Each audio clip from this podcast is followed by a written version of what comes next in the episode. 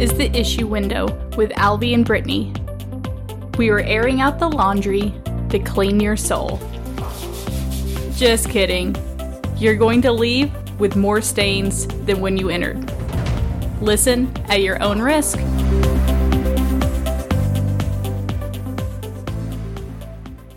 Good morning. Welcome to the issue window. It's a good day today. We actually have uh, Matt Oliver from Detroit Country Day with us today. How you doing, Matt? Good morning. I'm doing great. Thank you so much for having me. It's uh, it's great to have you here this morning. You awake over there, Albie? I'm I'm wide awake and chipper. You're probably yeah, you are. You're probably more wide awake than I am. Hmm. Those of you that don't know me, I'm not a morning person. I don't know why I'm doing a morning podcast, but you know, it's pretty good. No, today uh, Matt's joining us, and do you have Corvid update from from Detroit, there, Matt? You know, I guess I can only speak directly on what's going on with me. I know if you anybody pays attention to the news, Michigan as a whole looks pretty eerie and it uh, it definitely is affecting us as much as anyone, I guess, around the world, and it's it's a tough thing.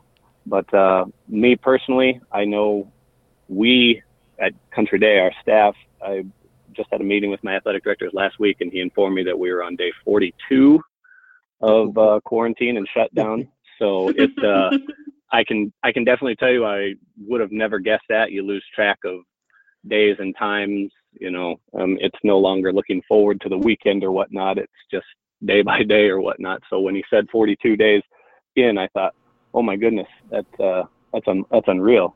Um, which I guess is probably the best way to des- probably the best way to describe what's going on in the world right now. It's just unreal. 42 days and no end in sight. Yeah, uh, sadly, you might be right. Yeah, I you know I know in Ohio here we're planning to he's going to change things up on Monday. The governor's going to change things up on Monday, but I don't know. You know, I think he's going to allow a few businesses to open, and it's all speculation at this point. But I, you know, I don't know. With students not coming back to campus, and and and our campus already said summer classes are going to be online. I, I, I don't know how much longer. You know, I'll be working from home too. Yeah, it, everything's I think a big question mark because I know obviously we the the tough thing for us was they shut everything down. We were in the midst of finishing up a winter season, um, yep. state finals for hockey, uh, mm-hmm. playoffs for basketball and whatnot. And when they shut it down, everything was to be determined, to be determined. And it seemed like they were taking things at three weeks at a time, whereas we'll give you an update in three weeks. And they never went ahead and fully called off anything or canceled anything.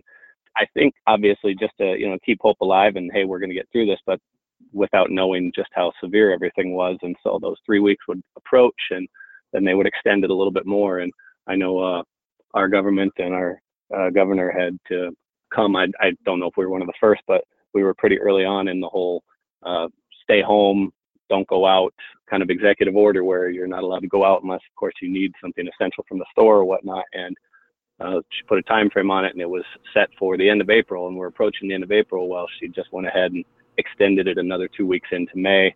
Uh, kind of like you said, though, slowly starting to open back up a few more things that would be considered um, a little bit more essential, but still trying to just control it. And obviously, during that time, they went ahead and they called off school and they called off the rest of the spring season and whatnot. And so it just, it's kind of almost like one set of bad news after another and with no real answer of, hey, I, and and I get it. You, you, it's oh, hard oh, to know. So to yes, to say absolutely, you know, we can we can end it on this. Like it's it, it's just not. It, so it's frustrating for everybody, and I I wouldn't want to be in their shoes to have to make the decisions that they've made. But we do what we do what we can do. Mm-hmm. Yep. So uh, spending pretty well, you know, 24 hours at home, you know, seven days a week. How's that kind of affected you personally, like your your home life and everything? Has, has that been a big adjustment? Well, on a personal note, uh, despite the unfortunate feelings and things that come with this lock in, it's actually been very beneficial for me. Um, I have two young kids at home. They're twins, a boy and a girl. They just turned two yesterday. And based on my demanding schedule with being an, an equipment manager, and my wife is a strength and conditioning coach. So our schedules were always very much good morning, good night type of schedules.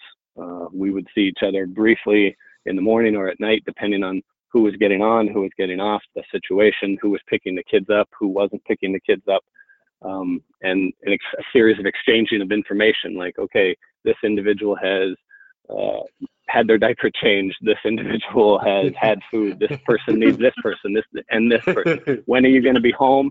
I don't know. I might be home sometime between this time and this time. Okay, have a good day. I love you. And that was life as we knew it. And you know, a lot of people can relate to that, I'm sure. Um, and now that uh, we've had this shutdown, we have become to kind of say it in a joking manner, we've become a traditional family. We go to bed together, we wake up together, we eat meals together. So it's been been very good in that sense because we've really gotten to uh, just sink into home life, and especially having twins. A lot of times, when you're trying to do it all by yourself, it can be a little bit of a juggle, especially when they're this age. And so, I've actually kind of gotten spoiled. I was telling my wife this the other day that I don't know if I want us to go back to work because then I'm going to have to go back to bath time by myself or meal time by myself. And it's nice to have somebody there who you can rely on because we've sort of set up a nice little routine that uh, we've gotten into now. So. yeah, so they uh, they just actually had a birthday party on Saturday. I mean, obviously that probably wasn't you didn't do what you might have originally, but uh, how did you celebrate at home? You know, we obviously through the wonderful world of FaceTime and Zoom and all the technology that we have, we have the ability to still see family. So of course we invited everybody that we could on our screen and uh, threw them all up on the screen and sang happy birthday and did uh, did cake and presents and whatnot. And uh, the kids do a pretty good job of recognizing on the screen, oh, that's grandma, that's uh, grandpa, so to speak um, we did that, and then we were fortunate that the weather was nice enough, so we got outside and got to play with the new toys, and just tried to make it feel as if it was a little bit uh, different than a normal day because I mean we like we have a routine. I say that we follow every single day, but since it's their birthday, you know we you know we we're a little bit more lax on uh, uh, manners and just wanted to let them just kind of roam around and have fun and do their thing, and it turned out to be turned out to be a really good day we uh, we made a sign that I stuck in the front lawn that said "Honk for our twins." It's their birthday today, and that was cool because we have a great community with a lot of young kids around, and so people would come by and honk on the horn, and we'd get excited for the kids. And oh, look, they're they're honking for you. They know it's your birthday, and so it uh, you know I can't say whether or not uh, in several years they'll look back on it and remember it. I'm sure we'll have uh, good stories to tell them, and obviously we'll have picture and video proof of it. But um, it, uh, it, it turned out to be a really fun day. Probably even more fun for the parents than uh, than the kids themselves. So. right. Yeah. I mean, at, at, that age, you know, sure. That sign in the front yard's a great idea, though. Well, you know, it's uh, and the funny thing was is uh, being an equipment manager, you kind of just have uh, random collection of things that you haven't thrown away because you never know when you're going to need them. And so I made it with um, some old uh, cardboard that I had from football helmets from reconditioning and turf uh, field paint for marking athletic fields. Love it. Love it. Well, uh, it's really great to like have you here today. You know, it's not every day that we get to like talk to somebody that works on equipment in like the high school level. Um, I mean, it's becoming, you know, more common, but you know, gosh, it's it's needed more and more. Would you like to touch on how you got into equipment management? Yeah, actually, I've always kind of said I I fell into equipment backwards, um, and that is a lot of the people who I've met over the years uh, that are in equipment management all have a typical story of they started as a equipment manager or a student manager, maybe at the high school level or the college level, and worked their way mm-hmm. up from there. I, believe it or not, didn't discover equipment management until after I was graduated with my degree in college. Um, I was an athlete growing up in high school, never anything outstanding, but played sports because I love sports and my friends did it and whatnot. Knew I wanted to do something in athletics, but honestly had no idea that equipment management was really even a thing. And so I got my degree in physical education and coaching and health because I thought, well, I can still be involved in sports, uh, something I really, really enjoy. And I started to do that. And every position that I had, I had a handful of uh, teaching jobs because I did a lot of moving when I was um, young in my career. And every school I went to and whatnot, obviously, you know, it was at the high school level, and there was always a time when you needed to hand out your uniforms and you know take care of equipment and whatnot. And uh, naturally, I'm just a pretty organized person, and I kind of just took that upon myself to do it, and I really, really started to enjoy it. And one day, randomly, I just said, I wonder if there's a job where there's something more specific like this. So I think I went to Google and typed in athletic manager or something. I can't remember exactly what it was. And the first thing that popped up was the AEMA website, and it was in the old format. This was a few years, several years ago. I think back in 2000. Gosh, I want to say it was 2010 maybe. Mm-hmm. And so I I came across a, I came across a job that they had posted online for a GA spot at uh, South Dakota State for football, and I applied. Just you know, no experience, but talked a lot about what I did in my resume. Long story short, I was offered the job, but I was not able to take the position because I had some other things going on in my life on a personal level that just did not allow me to pick up and leave. But I remember I went to the campus, had the interview, saw everything, and I just instantly walking through said, This is what I want to do. And then it was only after that I started to do more research and realize, oh my gosh, you I, there's student managers and then they work their way up and mm-hmm. i kind of learned mm-hmm. the whole mm-hmm. process and whatnot and so from that point on i had one goal and it was i got to find an equipment manager job but the issue was is i didn't have any previous experience and so right. i've i applied and applied and applied to all these different uh, jobs and whatnot sometimes i heard back sometimes i didn't hear back blah blah blah the story goes as i moved around I would work at different schools, or if there was a local college, I'd stop in and see, hey, can I volunteer my time? Anything I could possibly do to get my hands on equipment management because it's what I wanted to do. Well, through all my traveling and whatnot, I got married along the way. I ended up settling in Michigan. Detroit Country Day was this private school, high school, and they had a job opening. And again, I was kind of new to the idea of, oh, high school, high school equipment manager. All right, well, I applied. Lo and behold, four years later, I'm finally a, an equipment manager, and the rest is rock and roll history, I guess. I mean, you're seeing more and more equipment managers on the high school level. I mean, those kids, you know, need to be kept safe just as much as uh, on the college level. Do you know a lot of equipment managers that do high school, um, that manage high school sports? Um, or are you pretty well it for like kind of the private school l- league. I don't know if that's the correct term. That's probably not the correct term. Conference, maybe. You know what? I I wouldn't know the correct term either. Um, okay. I I will definitely say since I became a high school equipment manager, I've started to learn more that, like you said, high school equipment management is becoming a much more uh, prevalent thing, and that they they they do exist because I think people, especially large school districts, are seeing the uh, the need for them now. Traditionally, I think they're typically more found, at least full-time positions, at the um, private sector as opposed to the public sector.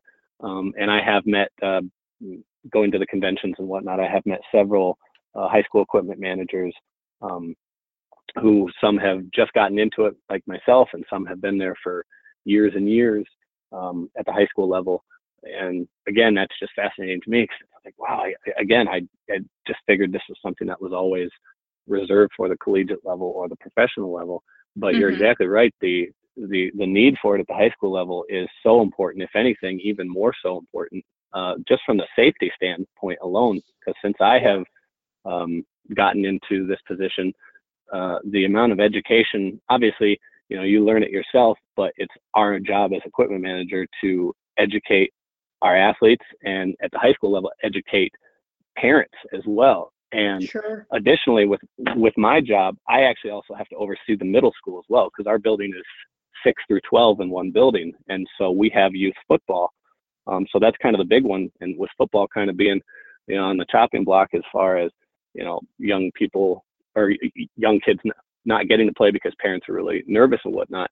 Mm-hmm. It's very, very important to uh, educate them and educate them about the, the, you know, football is a safe game. It can be a safe game if it's done right, but uh, teaching them about the equipment and whatnot. And high schoolers, you know, they're teenagers. They have, they're very impressionable. So they'll see whatever the pros are doing, or they'll see whatever the college kids are doing, and they'll see, you know, they'll see them lift their knee pads up over the top of their knees, and they'll see them, mm-hmm. uh, you know, stick that back plate out, or they'll see them, you know, make all these adjustments. And you know, every single fall, I get into you know, kind of arguments with them. And I say, listen, you can't do this for this reason. I don't care if yeah. you've seen it somewhere else my job is to keep you safe. This is what you're going to wear. And um, it's it, it it's just so important because we have to keep the athletes safe, and that's why it's uh, such a so so so valuable and so important to me as an equipment manager. First and foremost, to make sure that they understand why we're doing this, and they can feel good about going at it. But mainly, the parents can, you know, go to a game and not have to worry about oh my, is my son going to get hurt is my daughter going to get hurt? no trust that uh, you know they're going to play the game and they've been equipped properly and you know you can just enjoy that aspect of it mm-hmm. Yeah i mean absolutely i would think it's especially important to keep all those athletes from the minute that they start playing you know football for example in the correct safety equipment because they will get used to playing it'll become their norm instead of them becoming, you know, adapting bad habits that, you know, then the collegiate equipment managers have to break. Yeah. Absolutely. Well, and that's a, that's also a, you know, to kind of uh, piggyback on that point, I think as a high school equipment manager, if I have athletes uh, who end up playing at the next level, regardless if it's D1, D2, D3, NAI, junior college, whatever, if they move on to that next level and they're used to an equipment manager and they're used to uh, relying on that person and trusting that person and they can go forward and they can be familiar with uh, procedures like laundry, but uh, fitting, sizing, and whatnot. Mm-hmm. I think that makes an equipment manager's job at the next level a little easier.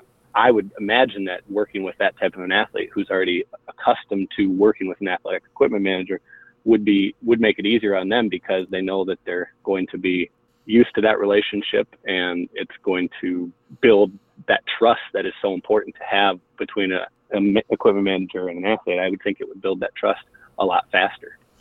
And, and you know, Matt, you touched on a few good points there, but you know, one, you know, being being an equipment person at your level, at the high school level, is is great, and but you know, sometimes it, it's it's harder to do your job because you've limited resources, and you find that in Division twos and threes, and you know the FCS level, and you know that they don't have the resources available to them that you see at the NFL and the in Division one, the BCS level, and so sometimes you got to be, dare I say, a better equipment manager because you got to do the same thing with less, mm. and you have to get creative on how you do things.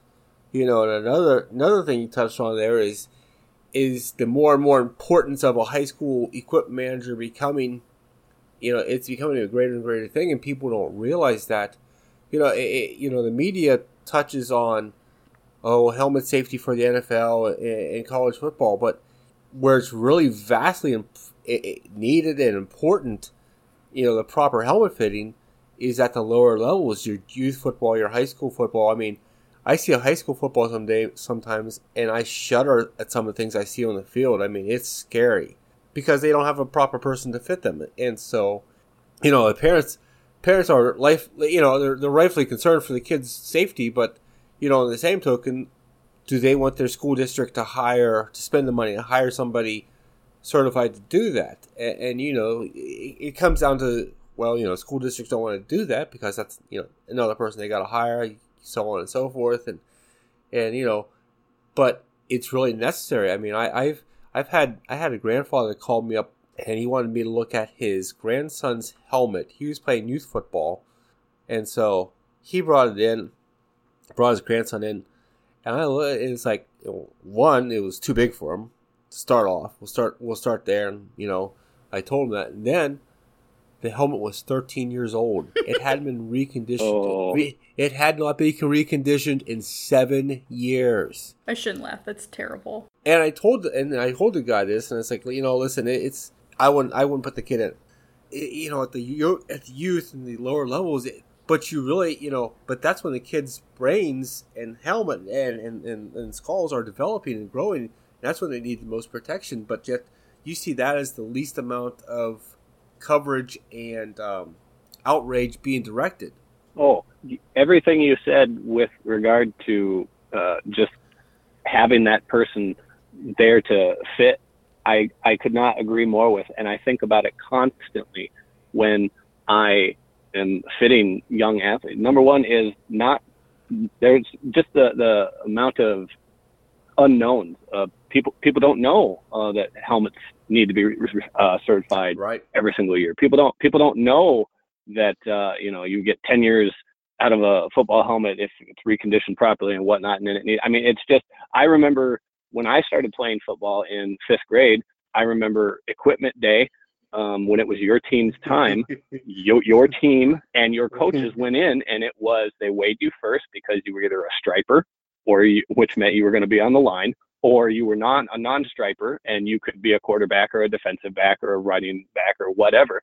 And then it was a series of try this on. How does this fit? That okay? All right, go over to coach so and so and get your helmet. Try this on. That fit all right? Yep, okay. And you know, 30 kids were in and out the door in 15 minutes because you know the next team was coming in and they had to get all their spots and that's just Sure. that's just what it was. And then you move up to the high school level and it was kind of the same thing. Coaches you know how's that fit? Does that fit okay? And you know maybe as an athlete you had a little bit more of a feedback like oh no i'd like something a little bit looser. It feels tight. Right. sadly that probably still goes on in some places. And that's like you said not everybody can afford to have somebody like uh, an equipment manager or just somebody trained to do that but it's so so imperative because it's i mean it's it starts there.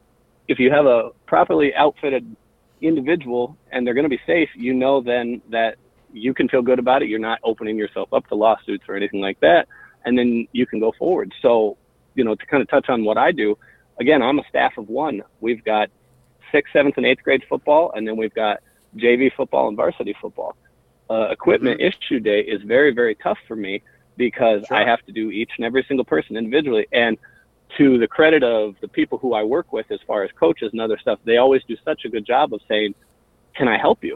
How can i help you? And i want so badly sometimes to say yeah can you fit them? But, but the problem is is i can't do that because they they don't know what they're doing. Exactly. and so, you know, I'll I'll tell especially the younger parents or the parents of the younger kids, I'll say, listen, this fitting is going to take, depending, you know, on your kid and their size and their measurement, it's going to take a while. So, you know, I'm sorry if you're going to be waiting in line, but trust me when I tell you this is for their safety. Right, right.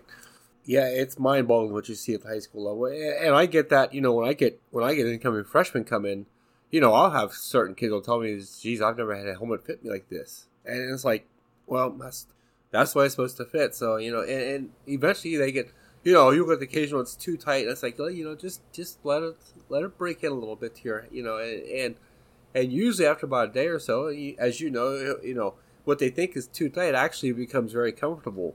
Mhm. you know it's it's uh it's scary sometimes the things. And you know and i hear stories you know and the big thing is now and i'm sure a lot of other equipment managers have come across this too is you know they, they want the smallest shoulder pads available. And, and we get that. And and the industry has changed and they've slimmed down. Obviously you can look at films from from the 90s even and see how much they've the shoulder pads slimmed down and and the manufacturers have done a very good job of doing that and keeping them very safe yet too because you know just new technology and things like that. But you know, I've heard I've heard stories of high school coaches ordering youth shoulder pads because they're cheaper, and, and you know, so Mhm. all of a sudden, you know, oh, you got to, yeah, oh, the kid likes it because he can move real well. Well, sure, but it's not really protecting him whole well. So you know, that's one of the constant battles we get faced too is just with shoulder pads, and and where that doesn't, you know, and deservedly so, that doesn't get the the attention that helmets do because it, it's a shoulder and not a brain, but you know, it's an injury. hmm I definitely think that uh, when NOCSAE releases their new standards for shoulder pads, I, I think that's definitely going to seriously affect uh, inventory of some schools that people, ha- you know, of, of what they have, and Oh yes, if, if they don't have an equipment manager there, I guess there would be not necessarily anybody there to say, hey, you know, you're not in compliance with, uh, you know, and that probably goes on right now with helmets and stuff too, which is it's it's sad, it's unfortunate, but all again, the more reason the importance of equipment managers at any level to make sure that listen, I I get it, you guys want to do this, but you can't tear that pad out of there just because it's a little yeah. more, it has to be there. yep. Yep. Mm-hmm. Absolutely. Yeah. Yeah. Yeah. You, you understand it. it's a process. It's a process to get the kids to trust you and, and believe in you, and, and, and you know it's. But in the end, it's for their safety. So I think you said previously. Did you say fifty teams? With all the sports that we have, if you include like, for I'll just use basketball for example. Our men's basketball program has a freshman team, a JV team, and a varsity team. So that's three teams right there just on the men's side, and then in so that's inventory uniforms for those teams. So if you count up our sports and all of our individual teams, both on the men's side and the women's side, I, I, I think it's I think, actually I think it's 52. I think it's 52 teams just at the upper school. Mm-hmm. If you include the middle school, because middle school has sixth, seventh, and eighth grade, both boys and girls, you jump up to 74 individual teams. Oh uh, as far as as far as how many athletes I'm outfitting, how many articles of even if it's a minimum reversible uniform. A lot of our uh, younger teams, like our middle school teams, they don't have a home jersey and a away jersey. They'll have just a one uniform that is reversible, but it's still a top and a bottom that is issued to them and then comes back and whatnot. Mm-hmm.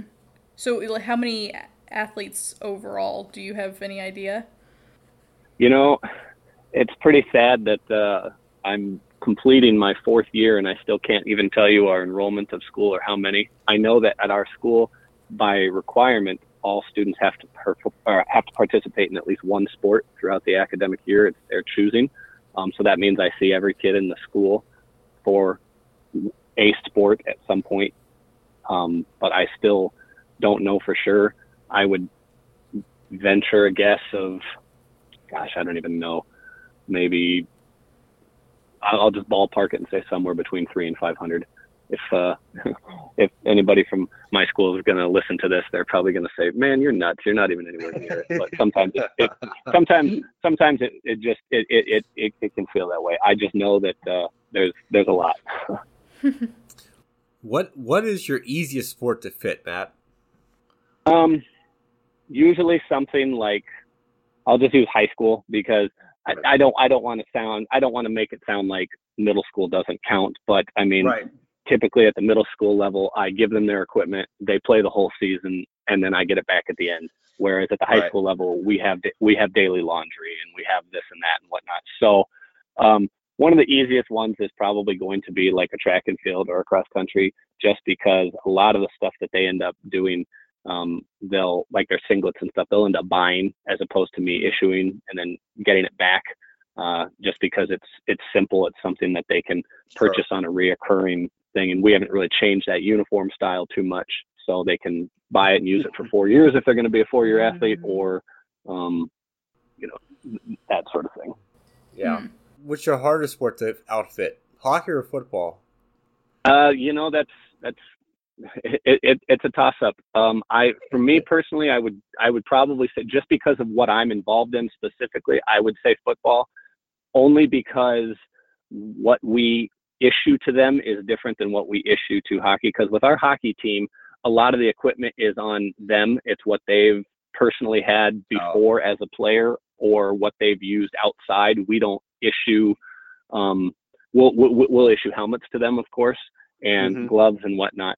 But we, as far as their own individual stuff, the majority of the time they will come in and they will already have their own equipment. Now I'll go through and I'll double check and make sure, hey, you know, how long have you been playing with this? Is this fitting you properly? Right. No, you probably need to go out and do it or whatnot. But as far as football, that's head to toe, you know, helmet, shoulder sure. pads, girdle, knee bag, all that sort of yeah. thing. So that's just overall uh, the more.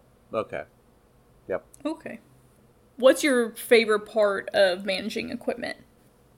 My favorite part, obviously, I'm going to say that cliche answer of I love I love it all, even dirty laundry. yes, I do. I, I do bring it on. It's just something that I really enjoy. But if I had to just pick one thing, like if if if I was told, okay, you're only allowed to do one thing in the equipment room, for me, it would probably be locker room setup. I, I can't speak for any other high schools. I, I've talked to some other high school equipment managers as far as what they do on game day. Do some athletes will come to the window, grab their uniform, go play, and then return it and whatnot. Sometimes equipment, other equipment managers will set up their locker room. But for all of my sports, as much as time will allow me, I like to do a, a setup that they would see maybe at the collegiate level or the professional level. So I'll use football, for example, or hockey. Um, those are probably my two most time intensive sports in terms of I spend the majority of the time with those sports. And um, so I love going into the locker room on game day. It's, you know, it's left however it was left before previously with practice. And I go to work. I turn on music and it's quiet time for me and I get to clean up the locker room and then I get to set up each and individual stall the exact same, paying attention to detail and making sure that every logo is facing out and facing a certain direction or the shorts are hanging at a specific length or the helmets are faced this way as opposed to that way.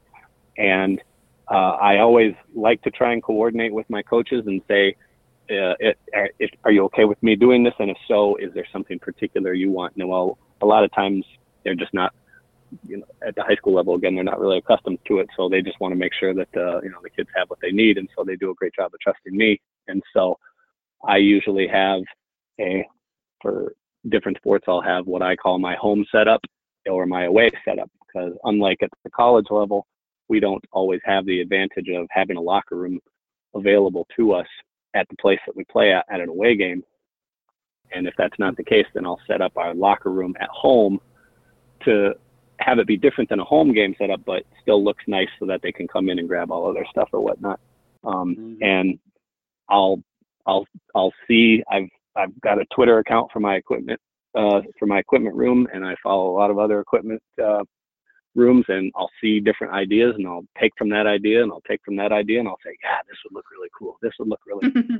and then I don't do. like to tell my athletes what I'm going to do. I just, I kind of do it. And then I, the, the next part of the enjoyment is always they come in and, oh, wow, this looks so good. And then you hear the thank yous and uh, you're the, oh, this is so cool. This is so good. And, you know, I mean, eh, that, that right there, you know, as, again, at, at the higher up levels, you know they're used to that kind of thing but for a high school kid it's just something kind of new and unique to see and as any equipment manager will tell you if an athlete looks good they feel good they're going to play good and it starts right with the thing so especially you know you got a big game on the line you're nervous your nerves are kind of coming in you can walk into the locker room and it already kind of sets the tone of wow okay this is cool this is my stuff is here it's it's just i really I, I could probably talk all day on it because I'm a real nerd about that kind of stuff. But I, I, I really, really enjoy locker room setup and the uh, attention attention to detail that comes with it.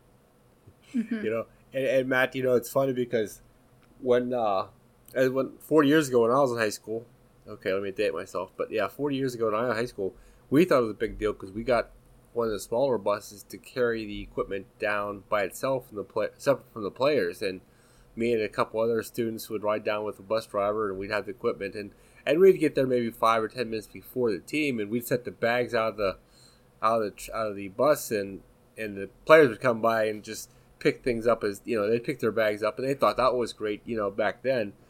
But uh, you know it's when I came back here to Youngstown eight nine years ago whatever we my first game back I had an old high school friend reach out to me. We was we was playing a te- uh, we was playing a BCS team, and he asked if he could join us, and he was taking pictures and things like that. And he sure, why not? You know, he he been doing a little photography, and he thought it'd be cool. And it was good to see him again, and so he went down with us. We picked him up, and he went down to down to the stadium. You know, and obviously we get there about six hours before the game or so to get everything set up, and uh, and we got everything done. He says holy cow, what is with these kids? I mean, these kids are spoiled. You they walk in and everything's set up for them. And man, that's he, he thought that was the greatest thing since sliced bread. And it's like you know, and I it it didn't I didn't even blink an eye. This is, this is what we do all, all, the time, you know. And he thought that was the greatest thing. So I mean, it's changed over the years, but it's uh, it's it's funny that people don't you know realize what all goes on before a game at our you know for various different things and you know that's that's unique opportunity you have. You know, obviously not not everybody have high school equipment people. It's a unique opportunity you have to do it for the kids, and it's really special. And and you know, you say they appreciate it, but you know, in until they get to maybe you know if they go on and play somewhere, maybe they don't. Maybe the next place they play won't do that for them. And you're right. It is a it is your time to shine. You you get you get there and you get everything done. And, and there's panic sometimes and, and things like that. But it's at the end when they walk in and you know, for for us, it's it's at our level, it's you know, if things aren't set up, it's a different thing. But you know, it's it's sort of taken for granted for now. But uh, you know, obviously, when when especially freshmen walk in and they see it all done anymore, it, it's it's you know, yeah, it's it's pretty special. Oh, mm-hmm. It, it's it's it's it's why I do it 100. percent And to kind of you know to kind of touch again on the travel aspect of it, I travel primarily with um, football and hockey just because they're the most equipment intensive sports needs in terms of gameplay and whatnot. And so when we when I know we're going on the road, the first thing I always do is I always try and get in touch with the venue that we're going to play at, uh, whether it be the athletic director or if it's like a just a regular uh, community rink or whatnot, if it were hockey, and I find out what the locker room access is going to be and how soon I can get in. Because anytime that I can go ahead and set up on the road, uh, I will. I'll pack up uniforms along with the gear because I always travel separate from the team and take everything that we would need as far as gear wise, equipment wise, and I do that myself. But if I can get ahead and do the locker room, it's great. Sure. And it typically doesn't happen during the football season, but with hockey, hockey is a little bit different because they get a little bit more downtime before they play their game, and so I know I'll I'll show up to the rink and it might be four hours from game time, and I'll look at the rink people and say, can I get a locker room? I'm going with Detroit Country Day. And they look at me like, you're not playing for four hours. And I say, yeah, you know, I'm the equipment manager. I want to set things up. And they kind of, they kind of just give you that weird look and I'll go in and I'll do a locker room setup. So the guys, like you said, they get off the bus, they come in and everything's set up for them or whatnot. And it's just, it's, it's, it's really, really special. And there's times I've been up against the clock where it's, I got there a half hour before the team. Oh yeah. crap. What can I do in a half hour? So you're running and yeah. panicking and, yep. you know, it doesn't matter to them. They've come into the room and I've apologized before to whether it be my football team or whatever. I've said, guys, I'm sorry. I don't have the room set up. And they're like, are you kidding? You're fine, Matt. Like, relax. It's not a big deal. like, we really appreciate it. so I don't know, but it's just, it's, it's what I want to do. It's what I like to do. And so, you know, if you compare it to a college sense, uh, like I say, I, I, see all these different setups that colleges do, and I just think, oh man, gosh, wouldn't it be great to have that luxury to go and have the room for a whole, like you know, you get to go a day ahead of time and get to set things up, and uh, you know, it's just, you know, I it's it's what I try to do with what I've got, so to speak. From an outside perspective, it's really interesting to think about the mental aspect that probably has on like the kids. I would think that that would really help them play better because it gets them in like a more I don't know sport mindset. Maybe that's probably not quite correct, but sure. Well, you're you're exactly right. Um, I mean that that that's I think the whole premise as to why we do it as equipment managers. Not just obviously it looks great, but you can come in, you know that uh, your helmet is there, your shoulder pads are there, your cleats are there, your gloves are there, your stick is there, your you know, what whatever it is. It's just organized, and you can focus on just the task at hand, which is preparing and playing for the game. You don't have to be. It, it's it's our job as the equipment just to run around panicky and be like, okay, we got this, we got this, we got this, we got that. Whereas, uh, you know, as an athlete, you've already got, depending on whether it's the first game of the year or the championship game, you know, you you've got emotions uh, and you've got you know nerves and you've got all these things that you're thinking about. And so, like I always said, it's one less thing that you have to worry about. It's just you can come in and you know I've had we've had some athletes who have moved on from Country Day. Like I said, this is my fourth year, so I've had a couple kids who have moved on and now they're playing uh, up at the next level. And um, I, if they come back or they stay in touch with me, I always am curious. I'm like, oh, so what's what's your equipment manager like? What's your guys' setup like? And you know, uh, there have been a couple of kids who have said, ah, we have an equipment person, but they don't really do anything. Like we got spoiled when we were with you. And I'm like, what? You know, I'm, I'm, they do a lot. Don't say that. They do it. They, no, but they don't set up the locker room and this and that. And I'm like, well, you know, that's that's there's that's them this is me you know it's what so when i hear that it makes me uh, feel good to know that oh okay what i was doing did have an effect and they did appreciate it and they do miss it mm-hmm. ali i'd be interested to hear like have you served under any coaches that you know, have an opinion on how the locker room gets set up and and stuff on that collegiate level? No, not really. I mean, they just uh, you know they want it done, and so they have no problem with us what we do. You know, they might want something extra done, but that's you know that's that's the same for you know any coach in any sport. You know, they all have their own own little quirks, but usually if they they want their own little thing, you know, if they want their own little touch at it, we do we just add it to the mix. It's really you know, some people want music playing when the people walk in, some people don't. You know, it, it just little quirks for coaches. You know, it's it's not a big deal. They, nobody nobody really you know as long as it's there and set up, that's all they really want. Okay. We might have to put up a sign or a thing like this or something like that, but that's that's really you know they just want it done. They just want the job done at the end. Okay. Yeah, different coaches don't have like an opinion on I guess like maybe locker placement and what that does to the like locker room dynamic about like where to put players and and such like that. Well, I mean, in the home locker room, the everyday locker room, they they sometimes will want something specific, but usually in, in away locker rooms, because you never know what you're getting from time to time. You know, for basically football, it, it's you know try to keep offense and defense separated as much as possible, and, and things like this. It's you know they're not as picky in away locker rooms, we'll say, because sometimes they know there's just no way, there's no chance. You know, it just because what you're dealt with. I mean, shoot, sometimes we have to double up lockers because there won't be enough lockers available. So it, it is what it is. On away games, you make the best of the situation. Okay. Yeah, you got to get you definitely got to get creative sometimes with the space you're given, and it it I know me personally it'll drive me nuts because I'll look at it and go, oh geez, that just doesn't look good. But it's not a matter of looking good. Everybody needed needed a hook or needed a stall or needed a whatever, and that that's what's most important. So right, per, you, you purchase those 3M hooks that stick stick on the wall, and they come in Absolutely. They, they come in handy quite a bit. You get some name tags so they know who's you know print some name tags out so they know who to you know where you're at and. uh but yeah, sometimes you get thrown into unique situations in away games. Mm-hmm. You know, more than once I've been had had my makeshift equipment room in the shower with the trainers, and you know, because that's the only other place left to have any sort of room. The the good thing is sometimes we can. Well, we did it once this past year. Once we brought the semi in, but we did it a couple times before the trailer. Sometimes just to free up space in the locker room, we've moved the equipment room into the trail into the trailer, or things like that. And and you know now that we got the semi, we actually had uh, one of our one of our games this year. We actually had the training room and the equipment room in the in the semi trailer, and it worked out fine. It was a smaller locker room, and you know by doing that, that freed up room and gave us a little space and gave up a little more room for the coaches and things like that. It, it was still a tight tight spot, but at least we weren't in there taking up space. Well, and I would I would say that's probably one of the biggest challenges I have when I do go on the road. Uh, hockey is the one that I take the majority of the equipment, and um, I do the skate sharpening for hockey.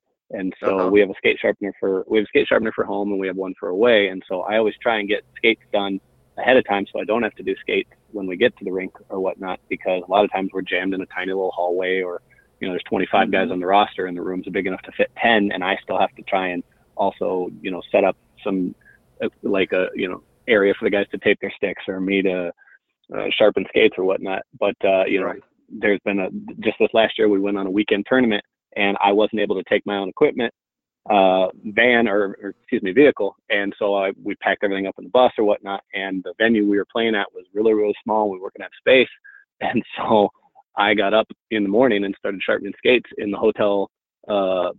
Uh, laundry area because I knew Yeah. that was going to be the only thing. And then, of course, the hotel staff came by and said, "Hey, you know, you can't do this." And so then I moved outside, and I mean, still probably I'll never I'll, something I'll carry with me forever. I remember, you know, with some two hours before we're heading over to go play the hockey game, and I'm outside in hat and mittens sharpening skates in the uh, in one of the outside entrances because I knew once we got to the rink there was going to be absolutely no room for me to sharpen. So right. you know, like you say, you, you get creative, you think on your feet, and you work with what you've got.